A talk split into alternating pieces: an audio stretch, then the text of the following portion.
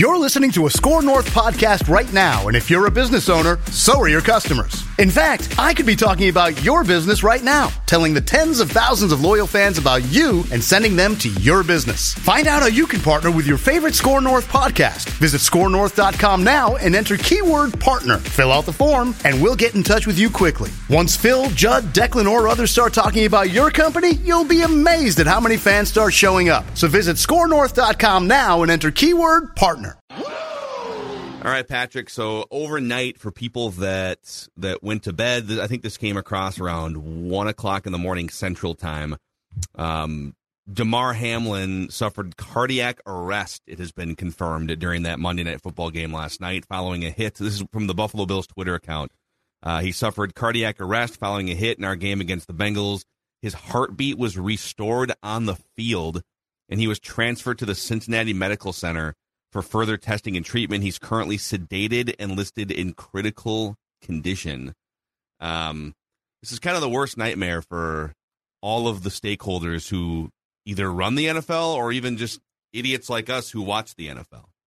Yeah, there's not much you can. I mean, it's a dangerous game, and that one was kind of odd because the way he popped up immediately. And then what? Maybe he was up on his feet for 2-3 seconds and just free fell to the ground. And I was sitting next to Henry Lake at the Timberwolves game, and he was watching on a little iPad or something. He said, "My God, this guy is really hurt," because he saw the way he collapsed. And then we kind of monitored it after that. But the blow to the chest. I ran into Sheldon Burns, the Timberwolves internist and stuff, and he. He was telling me about he was at a hockey game doing the medical stuff at a hockey game and a world tournament or something. And a fan got hit in the chest with a puck, and same thing, went into cardiac arrest. You get that hard blow right to the heart, and it can happen. And it looked to me, I thought the guy hit him in the chin with the helmet, but obviously it looked like he hit him, when he lowered his helmet. They got him right in the heart, and man, alive. You know what? There's a lot of anecdotal evidence that once they come back from this, they can, they can be, unless there's some brain damage from not getting air or whatever you need for a while there. You can stop. You can come back from the cardiac arrest thing. So. Hopefully, it'll be fine. But man, it was scary. Oof. Yeah. And when he was down too, Pat, you thought that the first thing that I thought just as an older guy was Hank Gathers. Terrible, just collapsing to the. Because the way that you free fall, it's different when you are like concussed and you stumble around a little bit and ordinarily I think go face first. The way that he fell was, to me, really the frightening thing, where you can tell that it's more than just a normal, what we consider to be football injury. Hank had something clinical, though, right? Yes, he did. So thank God I don't think this is that. Hank had something clinical. I went out and saw Hank play the game before he – I was going out to the Rose Bowl, and Loyola Marymount was scoring 120 points a game, so I went out there on the night. And I think it was the game before Hank collapsed the first time. And I saw that game. And then I'd have to go back and look, but I was in St. Paul then, so it's hard to get that stuff. I can't remember which game I saw. But then, he came back about a month. First game back, he died, right? I think the first game came back a month later, and they thought he was fine, and he collapsed and died. But, yeah, this kid, poof, That's a really frightening thing. And everybody's being very righteous about the NFL not immediately calling the game off. I think the bottom line is they didn't play. Okay, maybe it took McDermott to say we're not playing, but I mean, and by the way, I think the Players Association and the NFL both came out and said. All this stuff about the NFL gave teams 5 minutes, and then the coaches decided, no, we're not going to play. That the 5-minute thing was never. But then, but players did start warming up. I mean, Stephon Diggs was trying to rally guys, like, hey, we got to play. Let's Mm-hmm. Let's get going here. You know, they probably somebody third stringer from the NFL probably told to give ESPN some interest that the plan would be to warm up for 5 minutes and then start playing again. But it's not like it was, Roger Goodell calling and saying, we're going to start this damn thing in five minutes. But a lot of righteous indignation, to say the least. And a lot of people saying, ordering us all to say prayers for him. We can do that by ourselves. We don't need you to go on Twitter and tell me that I have to pray for this guy. Okay.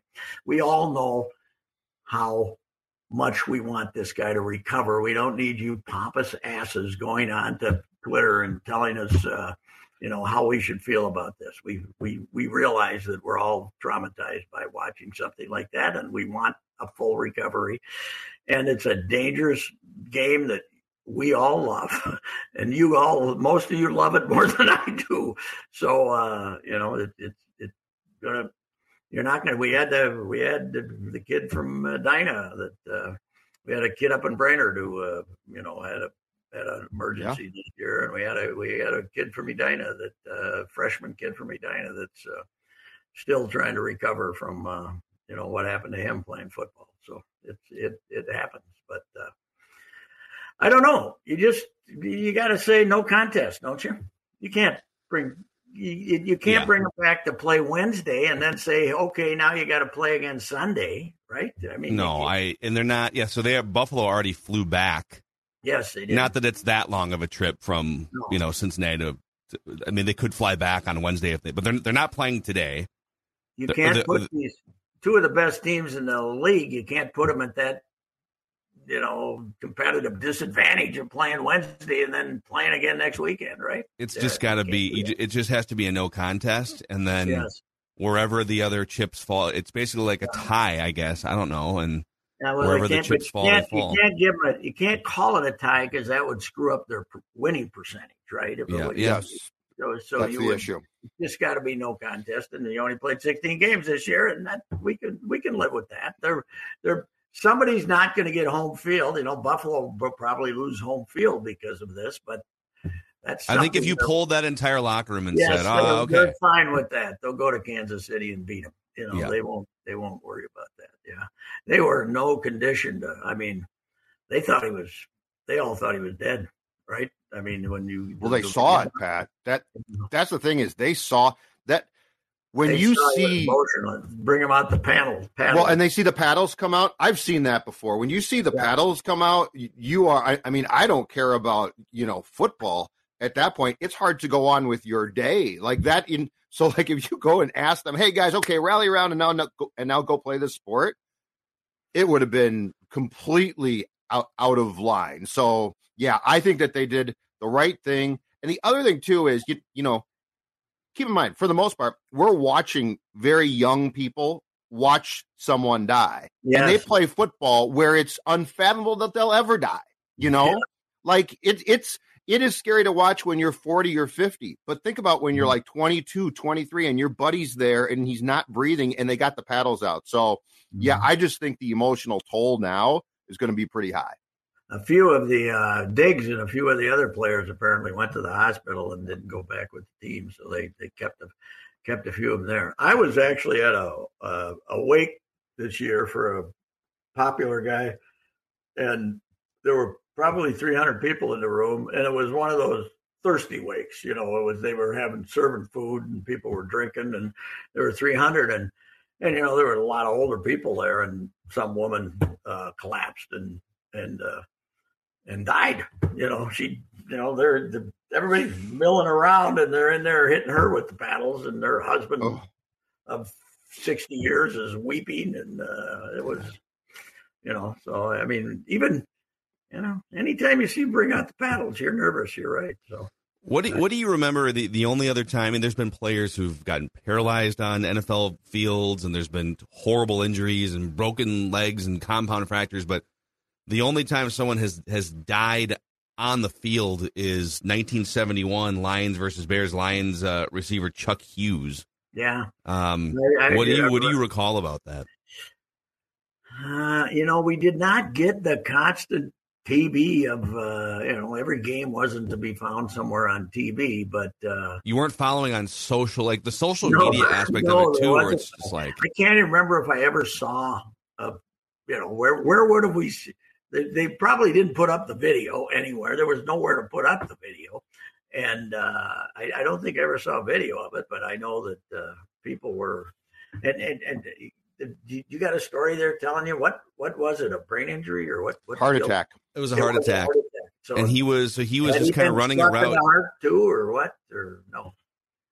What was the question? Had he been struck in the heart too, or he just had a heart attack? As far as I watched a YouTube video on it last night, and they showed footage of the game, but then they only showed still photos of him on the field, and so and then they looped the radio call on top of it, and the radio call made it sound like he was just kind of running a route over the middle and just like fell to the ground on his own. And then the photos were him on the ground face down, and a couple of refs came over and like put their hands on him and stuff. But, it's also 1971 medical attention. Too. They did not have, they probably had to go downtown to get anyone to come and do any, they probably had two guys. Two paramedics who didn't even know what paramedics were then. I mean, it is astounding though. This vicious game, how few deaths there have been, isn't it? I mean, we'll probably lose. You probably lose more. I mean, Corey Stringer, obviously, but you probably lose more guys that way. Overexerting themselves, working out in the heat, right? Than you do. The high school kids who have a tendency to die. You lose a few every year are working out in August some places. What the heat situation is the worst. I will say that the Stringer's death, that was an emotional thing that next day down there at Mankato. But Corey Stringer died, and I was communicating with Seifert last night. The NFL's response was to take one day out of training camp. Yeah. Take a day off. Everybody take a day off, and then we'll get right back at it. Yeah. So. And then the next year was let's take some water breaks during practice. Yeah, we're going to give a guy a little water. When a guy weighs 320 pounds and he's out there and he can't get up off his knees, maybe we should have a cool place for him to go or something like that. Yeah. Yeah. I remember that I was driving back from somewhere, and I heard on K-Fan that was doing it there that Corey Stringer had been taken off the field. So I stopped in Mankato, and they, all the print guys were they finished their, they didn't know Stringer. That came at the end of practice, so they'd all come back to talk to Danny, and then they. And then they were downstairs working, and I came in there and I said, "Hey guys, it looks and sounds like they took Stringer to the hospital." And then everybody went to work on that. And I remember I got a call at 4:40. My phone rang at 4:40 in the morning, and I said, "So my wife wouldn't have known who it was, but I said Corey Stringer died because there's no other reason." And Seifert was calling to tell me that he died. So yeah, I don't know. It can be a horrible game at times. We damn near had this in boxing 2 months ago here in town. That guy almost didn't make it. Yeah, he's back home in Kazakhstan now. Apparently, thinking he's going to have a boxing comeback. I don't think so. But anyway. Yeah, God. And this poor. So another story from last night. So this poor kid, this Hamlin. So he was a 6th round pick out of Pitt. Mm-hmm. And it's his second year in the NFL. And apparently even before he was in the NFL, he did this annual toy drive or this recurring toy drive. And he had a GoFundMe in which his personal goal was to raise $2,500 for his annual toy drive. Mm-hmm. As of the recording of this podcast, I believe it's sitting around $4 million. Yeah, it was $1 million last night. So yeah, there's going to be some kids getting, apparently everybody's a hell of a guy, right? After something like this, but you look back at stories that were written about him, about a great family he comes from and all that. This was stuff written before last night about him. And he was a big Pitt Panther, big guy in the town and community and that kind of stuff. So apparently just, just an unlucky fella, that's for sure right now. But he comes out of this, he might be fine. I don't know. He won't play football again, but he might, you never know. Be out of fine. No. Don't take that blow to the heart. The moral of that story is, oof. They got, you know what? One thing that bothers me is that, and I've said this from the get-go, that defenders can no longer lower their helmets, right? But offensive players can. Well, I don't know why that is. Don't they penalize offensive players if it's got to be aggressive? Too egregious? But that last night was pretty damn egregious. That guy, he tucked his head and ran into him. And, I'm not blaming him. That's the way they do it. But I do believe that running backs lowering their heads should, they shouldn't let them do that, So, this case was, the guy did lower. If the defender had hit that guy the way he hit, the way he lowered his helmet to hit this kid, it would have been a penalty. So, yeah, T. Higgins was the receiver. Imagine being him, by the way. Yeah. How do you sleep last night, tonight? If you saw that, you're going to be like, if you saw that entire thing play out and you really saw it, I think you're going to be mentally at least set back, because you play that sport and that hit. We see that hit all the time, right? And like arbitrarily, this one guy takes it exactly wrong. That would frighten you. I'll tell you, fellas, though, modern medicine is unbelievable. This isn't medicine, but it is. He's down, and a minute later, they got 15 people out on the field trying to bring him back. Right. And within a minute, they know they got to get the paddles. Right. They knew they got out there. They knew after 3 minutes what it was, that it was, mm-hmm. That it was, a heart stop because of a blow to the, blow to the chest. These guys are, as you say, when Chuck Hughes died, they were two guys wandering around the field saying, oh, gee, I wonder what's going on here. They're like trying to wake him up. It was literally like officials were like trying to wake him up. Hey, Still my favorite. The guys laid out on the field. They're there. Get those smelling salts out here, ladies and gentlemen. Come on. Give him a little whiff. He'll be back in on, Come on, you big wussy! Get back in there. We need you, Terry. That's how it was. Yeah. And now it's like you have the fact that you have an ambulance that can just back onto the field within 3 minutes if needed, and I know the NFL, these doctors, like the Tua stuff earlier this year, they've taken a lot of heat for misdiagnosing guys with concussions and stuff. But at the end of the day, you have multiple high-level medical professionals that can just run out and literally save someone's life compared to 50 years ago. So guy was in big trouble today is Skippy.